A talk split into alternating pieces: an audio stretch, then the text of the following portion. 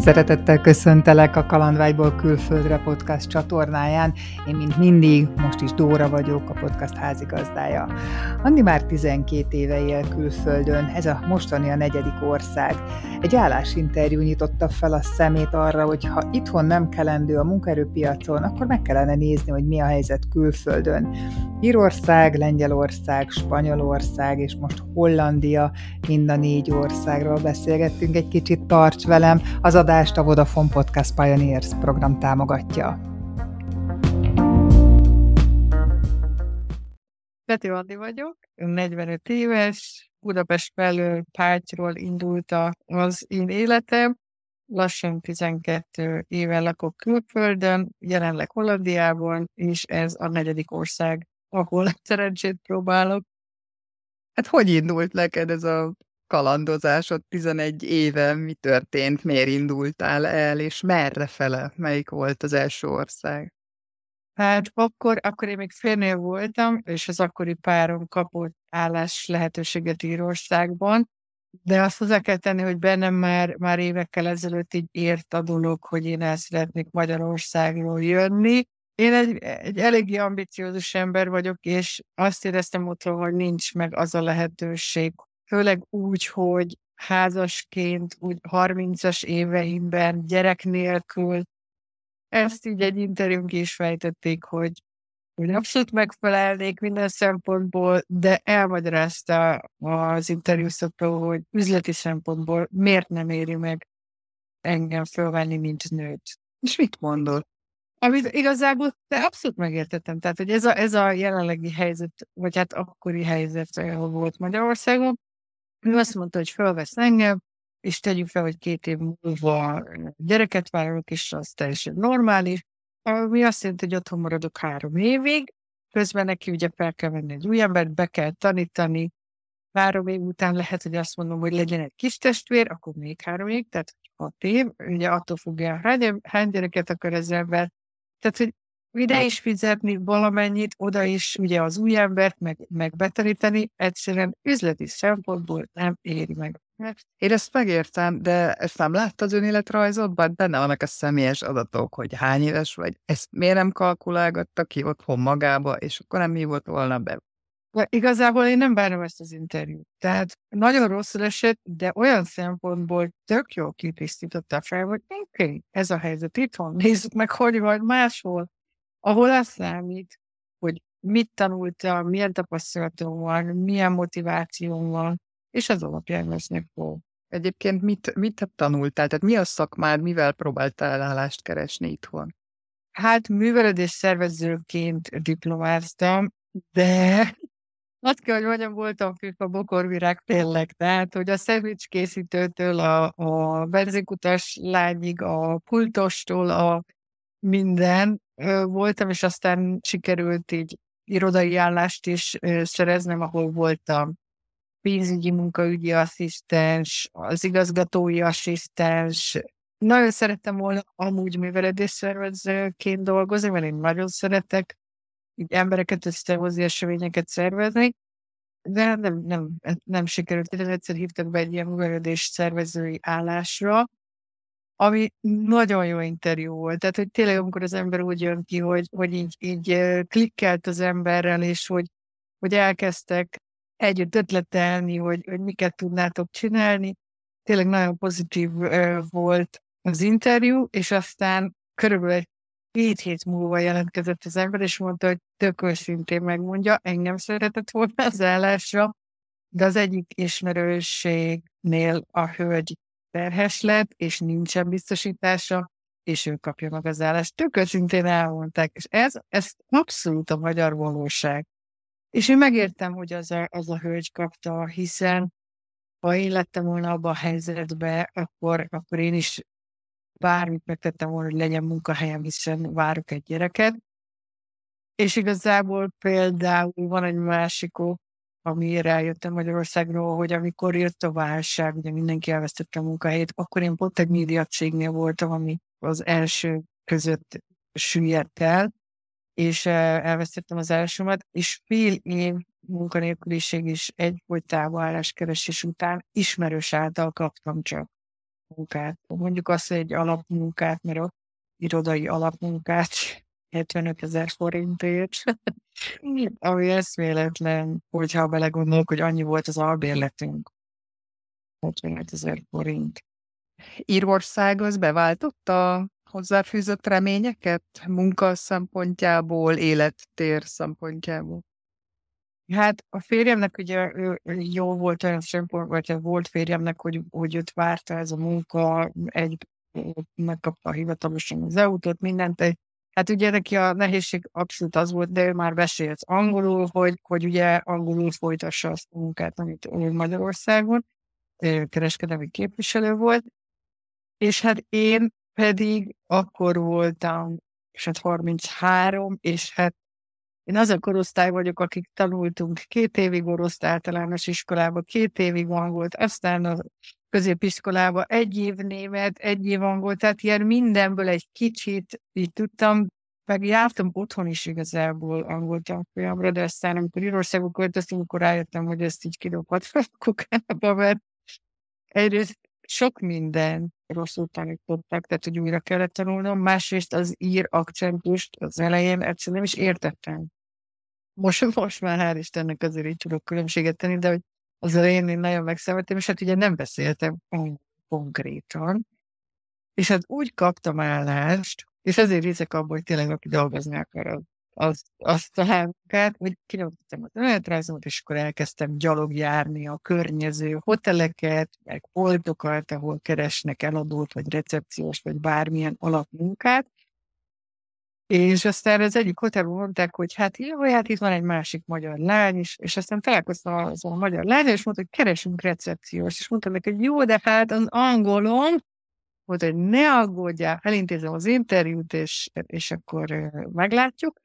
És tényleg megservezte nekem az interjút, de úgy hidd el, hogy én, én egy az egyből betanultam az önéletrajzomat, és behívtak az interjúra, a hotel igazgatója, aki azzal indított, hogy véletlenül félig rámentette a kávéját, tehát hogy Váci már ebből egy, egyből egy zavarban volt, és lehet, hogy ennek is köszönhető, hogy nem figyelt annyira az angolomra, vagy nem tudom, de az interjú maga egy ilyen 15 perc volt, ő 10 percig beszélt, én annyit értettem, hogy holnap kell kezdeni, és kell egyenruha, sötétkék nadrág, fehérig. Ezt valahogy így értettem. És utána mondta, hogy beszéljek magamról, és én így egybe, egybe elmondtam az önéletrajzom, és mondta, hogy jó, persze, akkor holnap.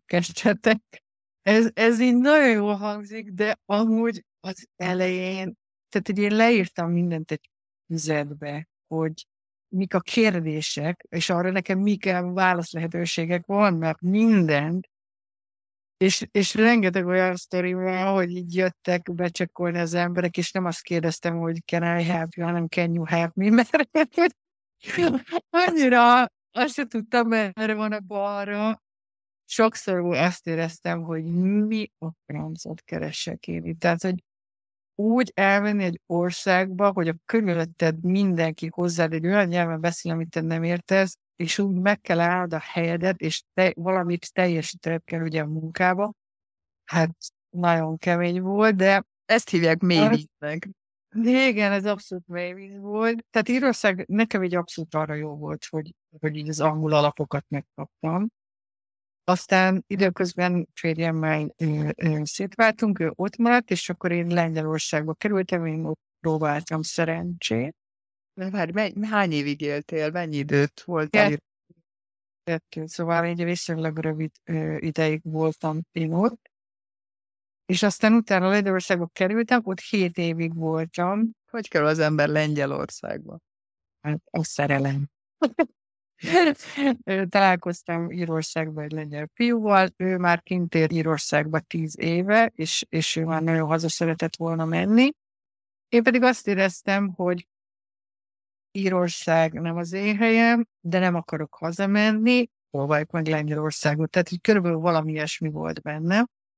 És aztán Lengyelországba, hát már az első fél év után éreztem, hogy ez sem az, az én helyem, viszont fél év után sikerült, vagy pár hónap után sikerült egy olyan munkát kapnak, angol volt az irodában egy hivatalos nyelv, viszont magyarul dolgoztam, tehát hogy egy, egy gyógyászati segédeszközöket járó amerikai cégnek volt ott a központja, ahol ott volt a pénzügy, a beszerzés, a, a munkaügy, meg minden, és én a beszerzésen kezdtem el dolgozni, és a magyar gyárnak a beszerzését csináltam, és én ennél a cégnél éreztem meg először azt a nyugati munkamorát, ami így a fejembe élt, hogy biztos van ilyen, csak hát én Magyarországon nem tapasztaltam meg, hogy érdekli az feletteset, ha ötleted van, meg is lehet valósítani.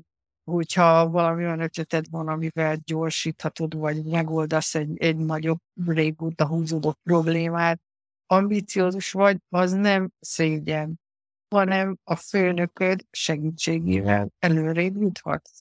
Tehát, hogy ilyen dolgokat tapasztaltam meg, és életemben először, és nekem ez fontos volt, úgyhogy 7 évig maradtam ott, de hát nagyon éreztem azt, hogy Lengyelország sem az én helyem olyan szempontból, hogy egyformák vagyunk, tényleg lengyel-magyar két jó barát, de valahogy mégis érdekes, hogy az ember milyen sokat tanul a, a magyarságáról, hogyha külföldre megy.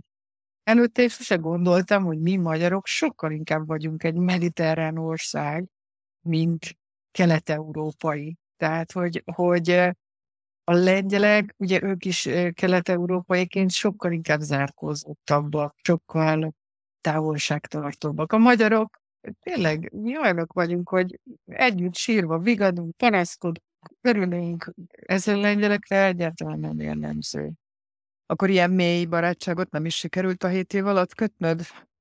Vannak barátaim, de nem, nem lengyelek úgy alakult, hogy igazából külföldiekkel találtam meg. Ez, ez valahogy egy ilyen láthatatlan összekötő kapocs, hogy itt vagyunk egy országban, mi kívülállók, és mondjuk Lengyelországban se beszéltem a lengyelt, úgy látszik, hogy nem ez a, ez a bevált módszer, hogy költözzek egy országba az adott ország nyelve nélkül, de hogy külföldiekkel sikerült olyan barátságot kötni, ami azóta is kitart.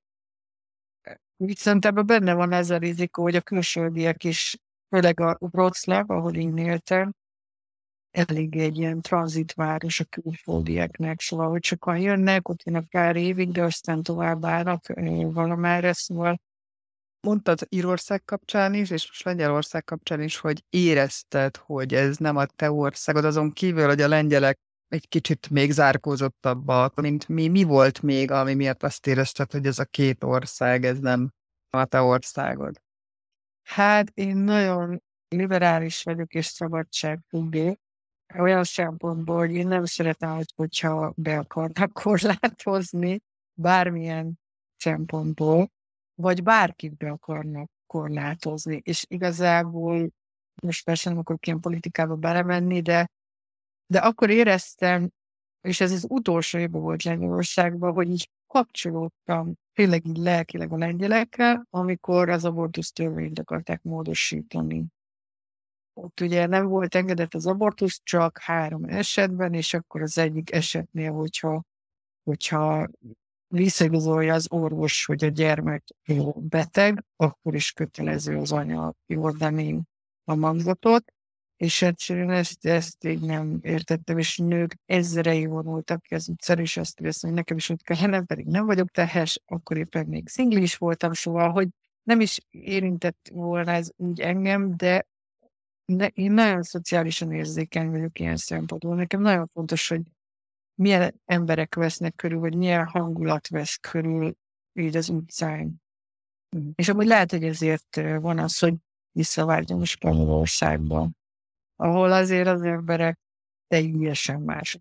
Tehát, hogy tényleg így is lehet élni, hogy élvezik az életet, és ugyanúgy dolgoznak, vagy persze lehet kevesebbet, mert is szeretnek sokáig elhúzódó ebédeket, sziasztákat tartani, de hogy alapvetően van munkán kívül is élet. Mert hogy Lengyelországból te Spanyolországba mentél, közvetlenül volt az országváltás, vagy előtte hazajöttél, és úgy? Egyszer valaki azt mondta nekem, amikor kimentünk, hogy majd figyeld meg, öt év múlva visszavágysz. És most 11 év vagyok külföldön, és ez csak erősödik bennem, hogy én jól tettem, hogy eljöttem Magyarországról, mert ad egy olyan perspektívát, Tehát, tényleg otthon Magyarországon én is azt gondolom, hogy nagyon sok ember a mai napig, akik mondjuk otthon vannak, hogy egy burokba él sokszor, hogy nem tudjuk elkezdeni, milyen egy másik kultúra, egy másik ország, hogy működik a, a bemész a hivatalba, és nem háromfogásos ebéddel kell készülni, tudod, hogy ott töltöd a 24 órádat, hanem 20 perc alatt sorra kerülsz, és elintézik, és nem kell még visszavenned, és, és közben kedvesek, és mosolyognak, és megkérdezik, hogy, hogy hogy vagy, és persze nem azért kérdezik, mert most az érdekli őket, hogy pálya hátam, hanem csak ez egy, egy, egy alap köszönési kedvesség. Szóval, hogy bocsánat, visszatérve a kérdésre, de nem, nem mentem haza, hanem egy volt Magyarországba, és több szempontból is Magyarország, mert a nővérem, két nővérem van, és az, az idősebbik, ők már tényleg Spanyolországban szintén lassan tíz éve, és az anyukám is 66 évesen, nyugdíjasként nagyon nem tudott megélni otthon, tényleg, tehát, hogy, hogy ezt szerintem nem is kell jobban részletezni, és a, és a nővére még mondták, hogy gyere ki, és próbáld meg, és aztán segítettünk anyunak, kiköltözött, és most már ott van kint, és, és egyedül bérel egy kis lakást, a tengerparttól 5 percre, és abszolút élvezik. És ott hol? Hol él? Egy városban élnek? Igen, Valenciában. Úgyhogy ezért is volt az, hogy Spanyolország. Nekem vágya volt hogy Hollandia, de akkor jelentkeztem mindenféle árásokra, és ez a Spanyolország jött össze. Plusz időközben Lengyelországban megismertem egy, egy spanyol. Mint aki azóta is együtt vagyunk, mindig a szerelem víz téged odébb. A szerelem víz, bár azt kell mondjam, hogy Hollandiába életem először miattam költöztünk, szóval, hogy én kaptam itt egy állást, és, a, és az a szerencsém, hogy a, a párom ő, ő flexibilis, szóval itt tudott velem jönni, és ez az első ország, ahova, ahova azért jöttünk, mert én kaptam egy állást. Te pályáztál már Lengyelországból egy spanyol állásra, jól értem? Igen, hát ez pont ilyen Covid után volt, 2021, és ugye az akkori, az az amerikai cég, ahol én dolgoztam, én ott megkérdeztem a főnökömet, nyár volt, hogy kiveszem az éves szabadságomat, megyek, ugye meglátogatom a családot Valenciába, de mivel nem láttam őket két éves tény és való, maradhatok-e kicsit tovább, és akkor onnan dolgozni, és mondta, hogy persze. És aztán hát így ott maradtam két hónapot, és, és én onnan küldözgettem az állásokat, teljesen magabiztosan beírva azt, hogy én vagyok Spanyolországban, és aztán ezáltal így kaptam is egy, egy állást, amit amikor már visszamentem rá, két hétre hívtak, hogy akkor, akkor van ez az állás, hogy inkább így azért mentünk akkor vissza, hogy összecsomagoljunk, és akkor elköszönjünk, és akkor de mit pályáztál? Hol, milyen felületen? Beszerzői állás volt, beszerzői specialista, és egy, hát azt hiszem az is ilyen nemzetközi cég, nem spanyol, hanem nemzetközi cég, ahol angolul kell dolgozni, tehát én most már így angolul dolgozok, és maga az iroda, az Barcelonában volt, de ez még mindig a Covid időszaka volt, és mondták, hogy dolgozhatok otthonról, ami abszolút szerencse volt, mert a három Tenerifén lakott, és akkor ő onnan jött ki Lengyelországba, és aztán amikor mi összecsomagoltunk, akkor mentünk Tenerifére, szóval így szerencsém volt, hogy ott is lakhattam egy kicsit, meg a, a párom családja Sevillában lakik, ott is laktunk egy kicsit, meg Valenciában is laktunk egy kicsit, szóval így, így abszolút tök jó bejárt Spanyolországnak, nem az egész részét, mert főleg így a déli részeit, meg, meg Tenerifét, úgyhogy igazából az még itt terve van, hogy így az északi részeket is bejárjuk. És aztán, amikor mondta az iroda, hogy akkor most már kezdünk visszamenni az irodába, tehát hogy akkor heti kétszer-háromszor be kell járni, ugye ahhoz Barcelonába kell költözni. Akkor én már ott voltam a cégnél egy fél éve, és én tudtam, hogy ez, ez egy olyan állás, ami ez a kezdőállás volt, amit én csináltam Lengyelországban legelején. A hét év alatt azért háromszor léptettek elő, tehát hogy sikerült így fejlesztenem magam, meg, meg tényleg akkor felvettek így a globális beszerzésbe, ahol már ugye angolul dolgoztam, meg specialista lettem, és, és nem szerettem volna így visszalépni. Viszont ebbe az állásba, ami tök jó volt a Spanyolország, mégis ezt kezdő munkát kellett csinálnom, Úgyhogy meg megbeszéltük a párom, hogy jó, hát akkor így nézzek megint körbe. Én nem félek attól, hogy ne találnék állást. Ő jobban félt, mert hát, hogy Spanyolországban nagyon nehéz, és, és ez, ez tényleg is valahogy nem annyira könnyű. De aztán jött egy holland lehetőség, és akkor úgy voltam, hogy ú, uh, az állás Hollandiában, és a párom mondta, hogy menjünk. Úgyhogy kijöttünk.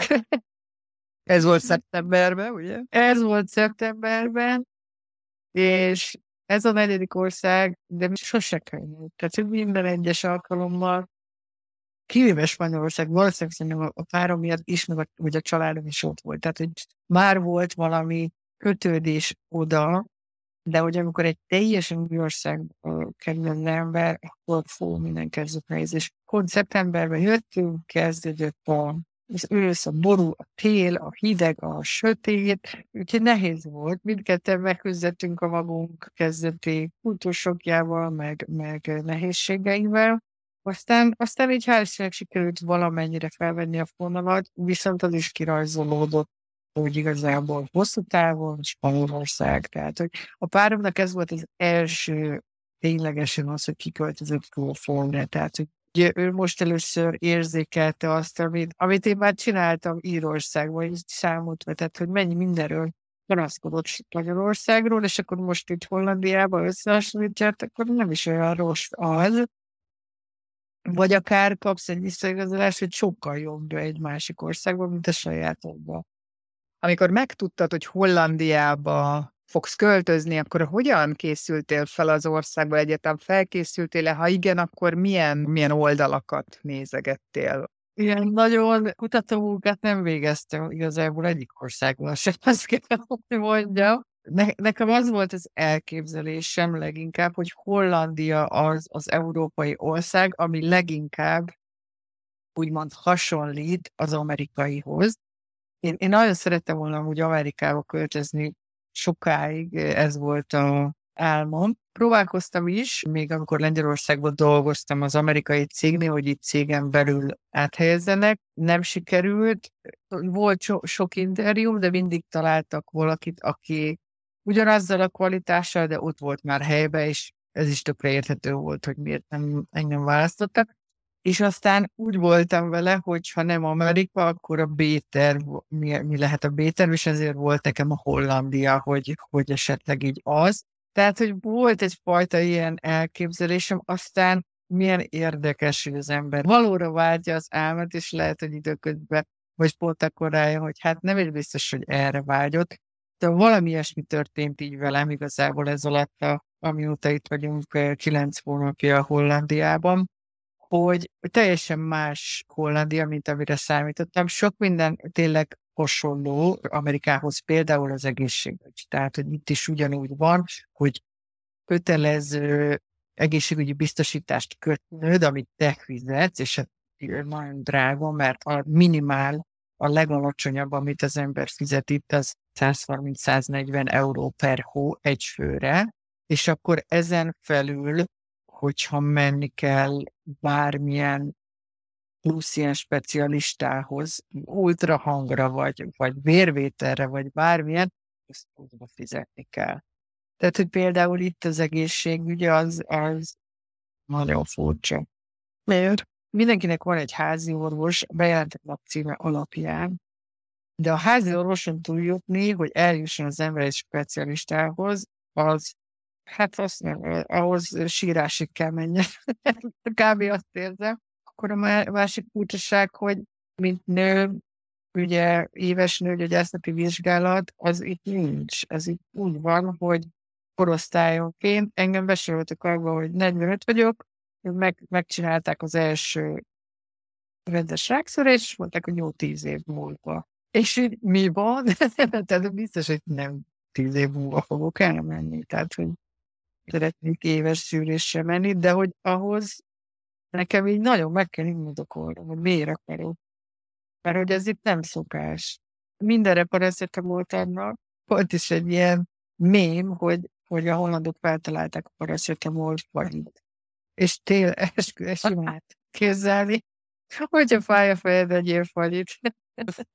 Úgyhogy ez így hasonló, meg például, hát ezek ilyen kis apróságok, hogy itt bemegy az ember a boltba, itt nincsen Tesco, de mondjuk egy olyan, mint otthon a CBA, az itteni helyi boltok, hely meg a Jumbo, ez a kettő, és hele vannak a polcok, már apróra felszeletelt, meghámozott zöldségekkel bedobozolva, félkészre elkészített ételek. Itt találkoztam először ilyen, mert persze más országokban most is van az, hogy már így feldarabolt salátá csomagot lehet így kapni, de itt minden van. Már meghámozott, megfőtt mini krumplitól elkezdve a tudom mi, és ezt az amerikai barátnő mondta, hogy ez, ez például így, így Amerikában is az van. Amúgy meg, vagy azért is volt cél a Hollandia, mert hogy azt gondoltam, hogy Európán belül itt a legdemokratikusabb, vagy liberálisabb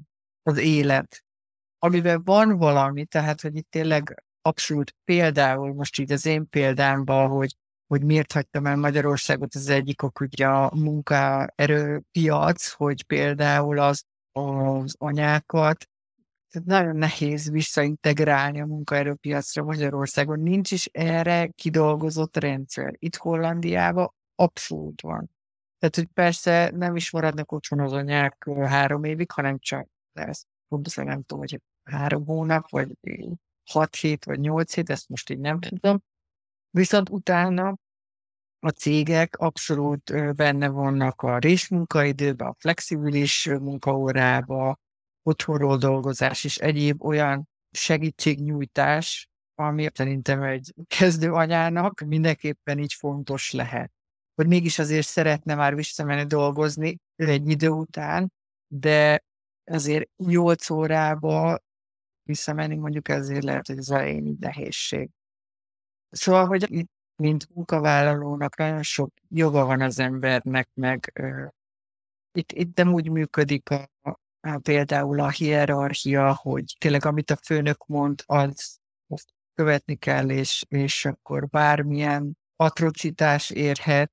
Itt jogod van, és a cégeken belül a HR az arra reníroz, hogy szólalj fel, hogyha téged bármilyen atrocitás ér, de mivel ennek már megvan itt a kultúrája, ezért ezért nincs, nincs ilyen atrocitás, hogy, hogy, hogy a kelet-európaihoz mérten itt abszolút aranyélete van egy dolgozónak.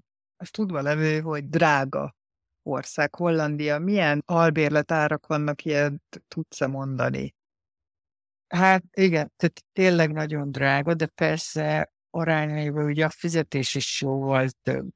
Tehát itt most a lakás, amit mérlünk, az egy Hát egy ilyen 50-55 négyzetméteres lakás, egy szoba plusz nappali, egy pici kertel, szóval ez ilyen pozitívum, de 1325 euró plusz a rezsi. Nagyon féltünk, amikor kijöttünk, hogy mindenki olyan horror sztorit mondott így a lakáskeresésről, hogy jó volt, tehát tök százezerrel több az ember, aki lakást keres, mint ahány lakás van jelenleg Hollandiában. Több oka is van. Egyrészt a Brexit miatt rengeteg tanuló, aki Londonba vagy Angliába ment volna egyetemre, így Európán belül, az most Hollandiát választja inkább. Utrecht, ahol mi érünk jelenleg, ez abszolút ilyen egyetemi város, tehát rengeteg fiatal van. Másrészt, amiért az emberek Hollandiába jönnek, tehát hogy itt olyan kiépített, támogató rendszer van a menekülteknek, hogy tényleg, ha egy menekült idejön, akkor azt gondolom, hogy ötcsillagos ellátásban lesz része. Tehát minden szempontból segítenek nekik. Van is itt Utrechtben a városházán egy olyan részleg, ahol mi is voltunk így a legelején, adnak egy ilyen kezdő csomagot, telefonkártyát, jogi segítségre van szükséged, hogy közsegészségbiztosítást, tehát mindenbe segítenek, és erre egy kiépített rendszer van.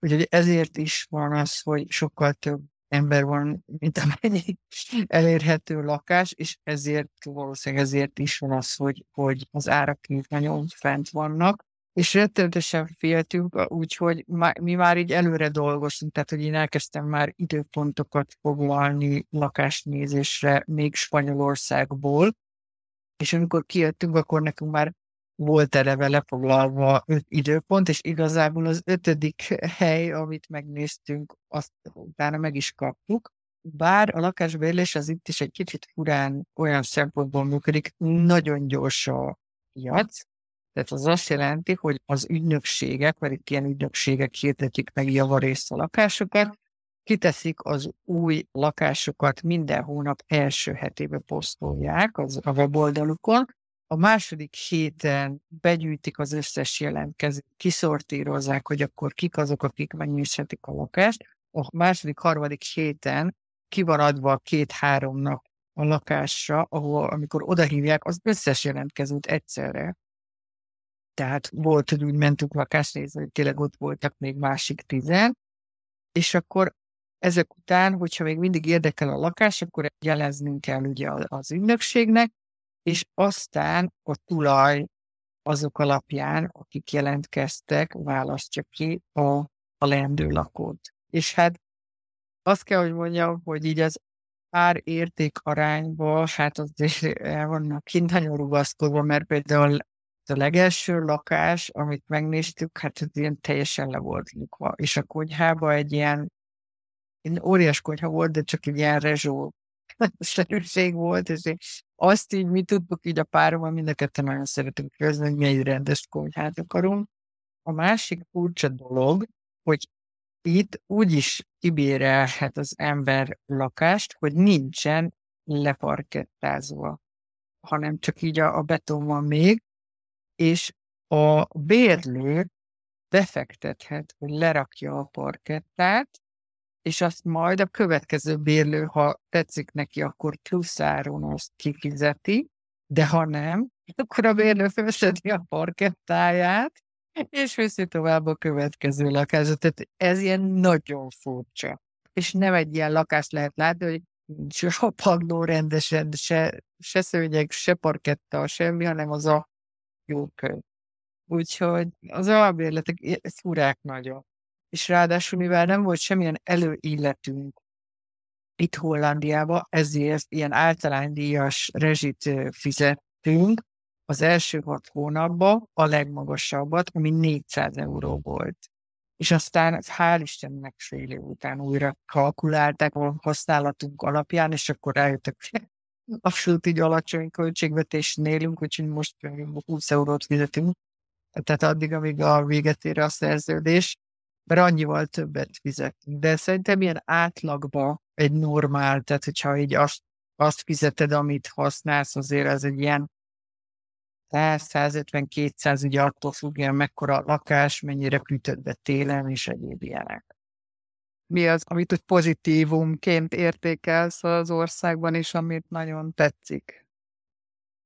Hát mondjuk itt a tömegközlekedés az, az abszolút szuper. Tehát ugye az egész országban kiépített vonathálózat van, ami időbe jön, folyamatosan, tehát 10 percenként. Ugye mi Utrechtbe lakunk, ami egy olyan 20-30 perc vonattal Amsterdamtól, és szintén 20-30 perc vonattal az Amsterdami reptértől, vagy az Eindhoveni reptér, az, az mondjuk messzebb van, egy 40 perc, de hogy itt 10 percenként járnak a vonatok, és éjszaka hajnal egyig, reggel 6-tól a buszok időbe jönnek, mondjuk igaz, hogy pont tavaly, amikor kiköltöztünk, akkor sztrájkoltak, itt Hollandiában nagyon szeretnek az emberek sztrájkolni, de attól függetlenül, hogy sztrájk volt, biztosították az utasoknak a pótlóbuszokat, sőt, még ingyen fagyit osztogattak, tehát hogy igazából egy ilyen szavam nem lehet.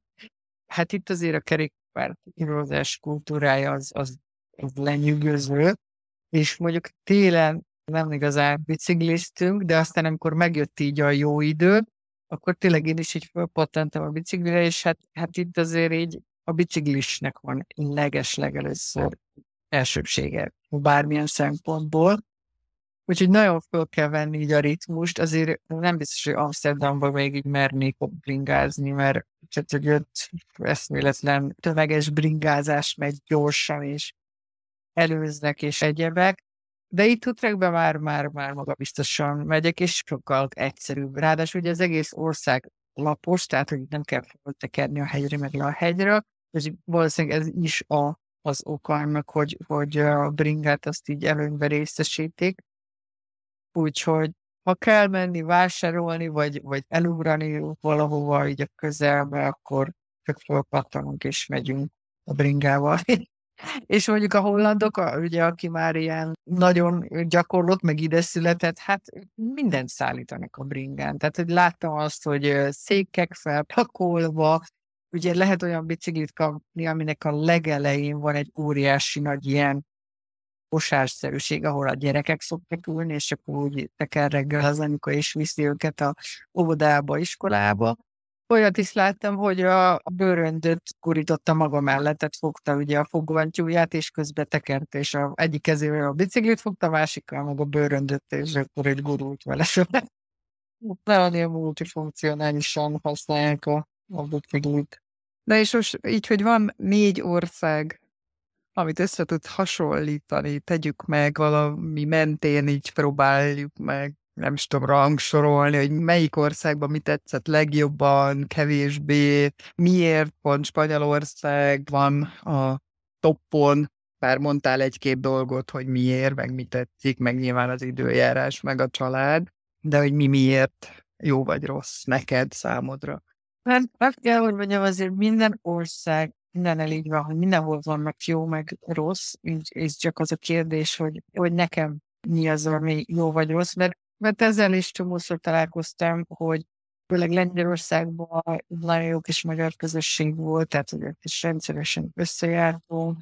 Spanyolországban nem töltöttem annyi időt, hogy tudjak csatlakozni a magyar csapatokhoz, de például itt Hollandiában, ahol lakunk, itt én szerveztem egy, egy csoportot, és akkor én néha találkozunk. Szóval, hogy itt kiderül, hogy mindenkinek más a fontos, hogy amit én pont negatívunként élek, meg azt lehet, hogy más meg az, de hát ez a, ez a jó benne. Ha rangsorolni kéne, hát az eddigi tapasztalatom alapján, de hát a Föld az nagyon nagy, szóval még jó pár országban megyek, szóval nekem az, ilyen szempontból azért Spanyolország áll az első lépcsőfokon.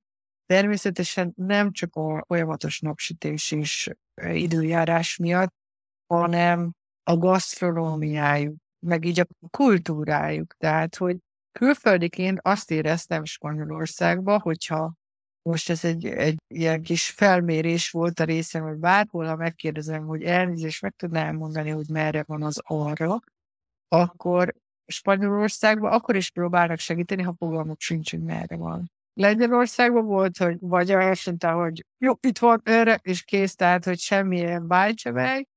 Írországban segítettek, vagy azt mondták, hogy nem tudom, bocsánat, ezt nem kész, és akkor elvettek. Szóval, hogy tökre érezhető így a mentalitás különbség.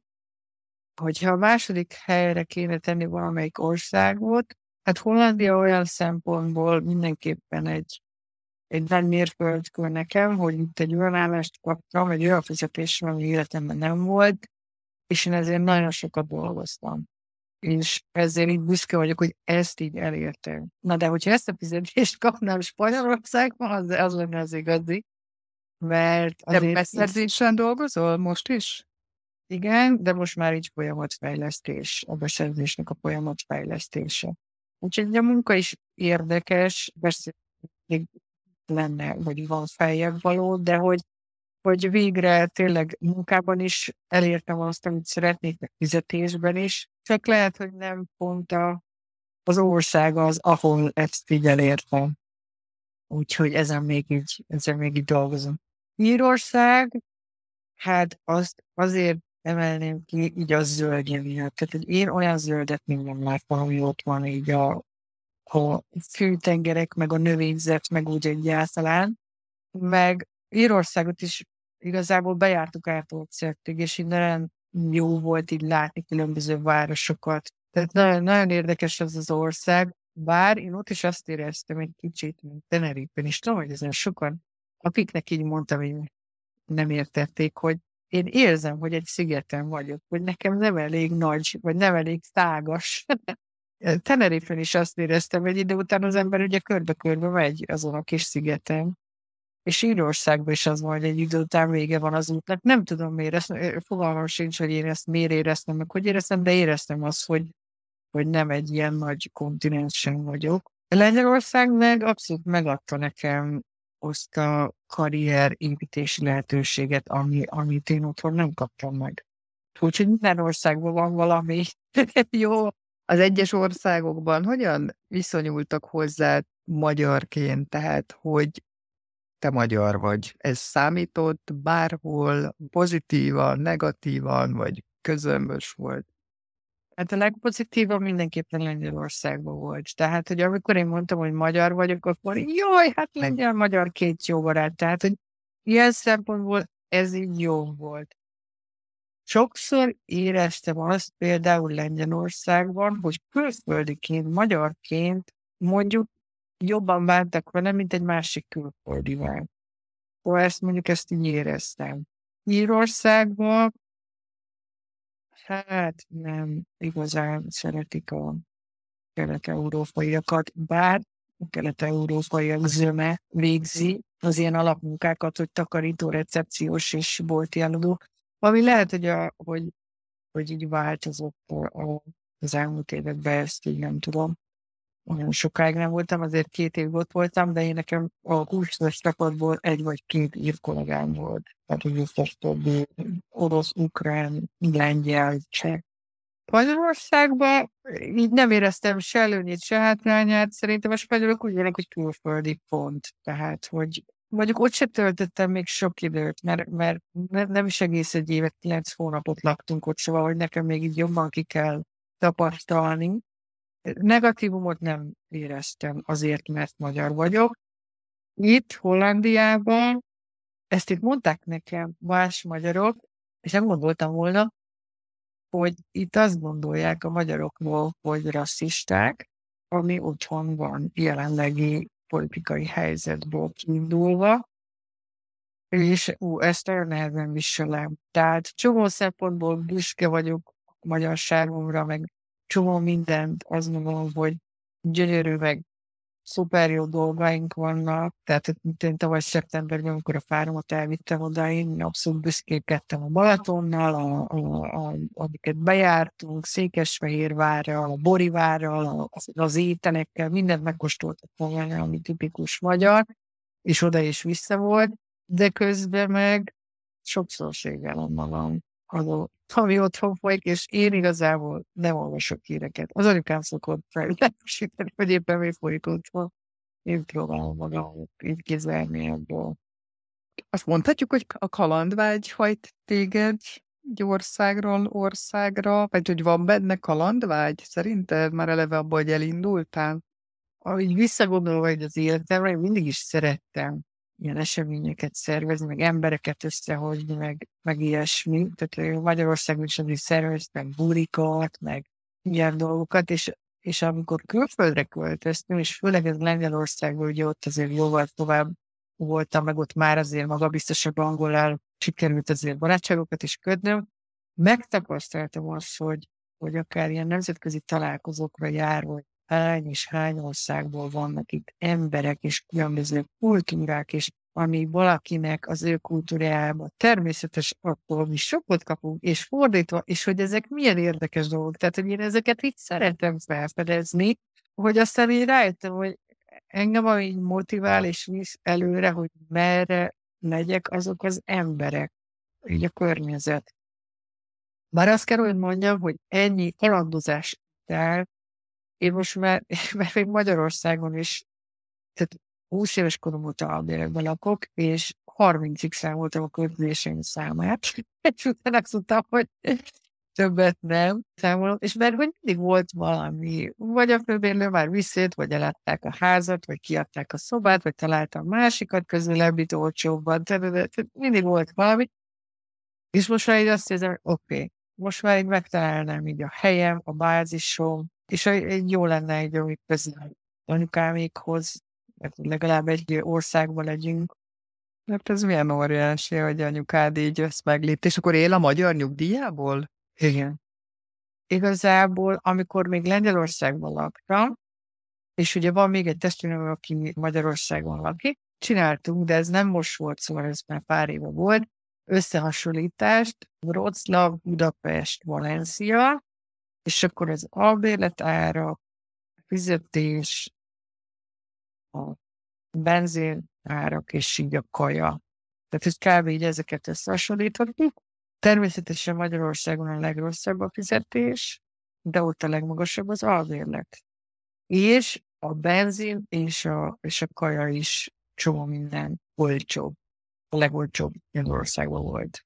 Tehát, hogy azt kell, hogy Lengyelország ilyen, mindig ilyen középhelyes végzett, és Spanyolországban a fizetés, a minimál bér volt, akkor már 1000 euró. Magyarországon még januárban nem volt 350 ezer a minimálbér.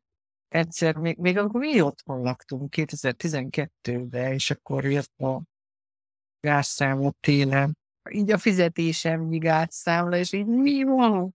És most egy kis nyugdíjból ezt azért finanszírozni.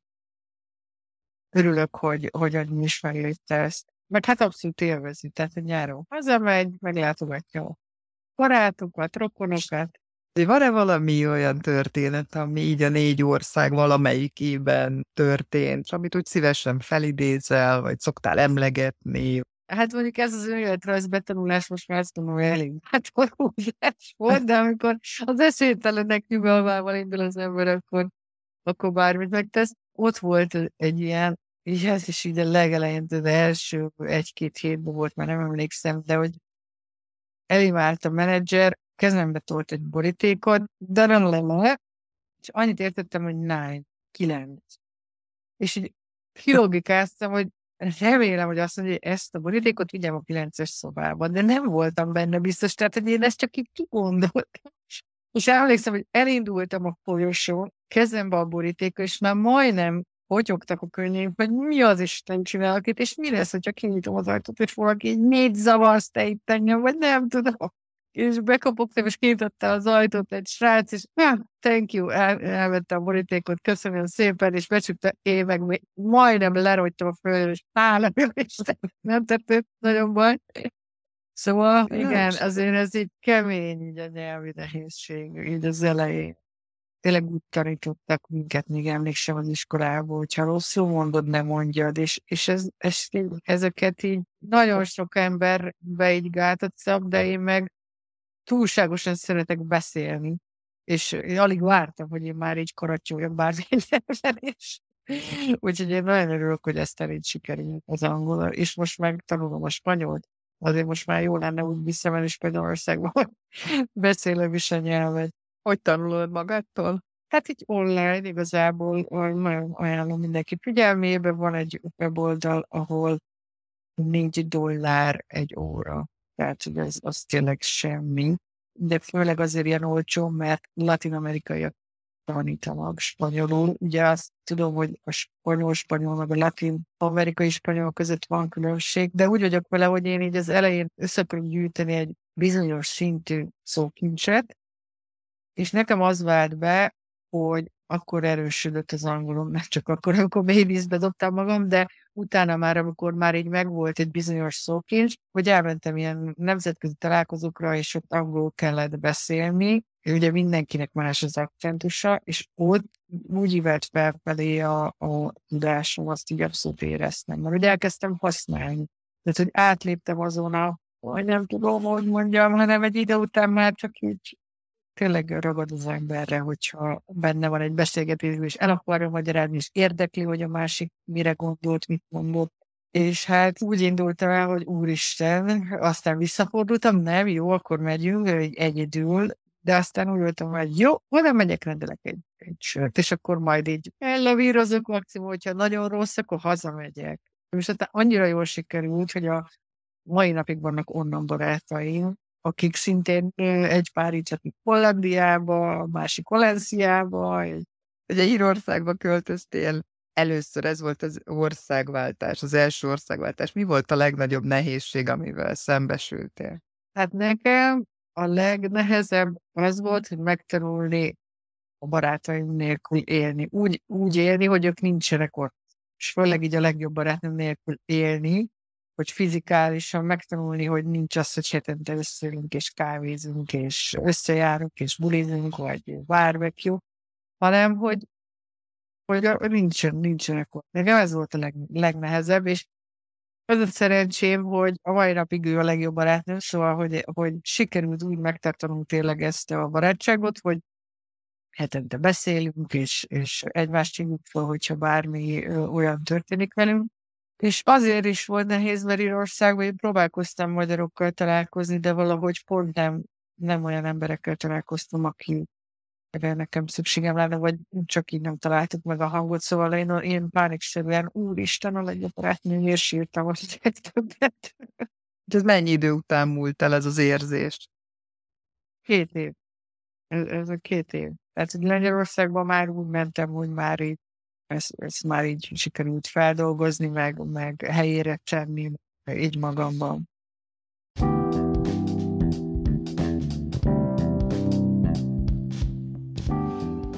Remélem, hogy tetszett az adás. Ha bármi észrevételed van, esetleg további kérdéseid lennének a szereplőkhöz, nyugodtan írd meg kommentben, szerkesszük együtt az adásokat.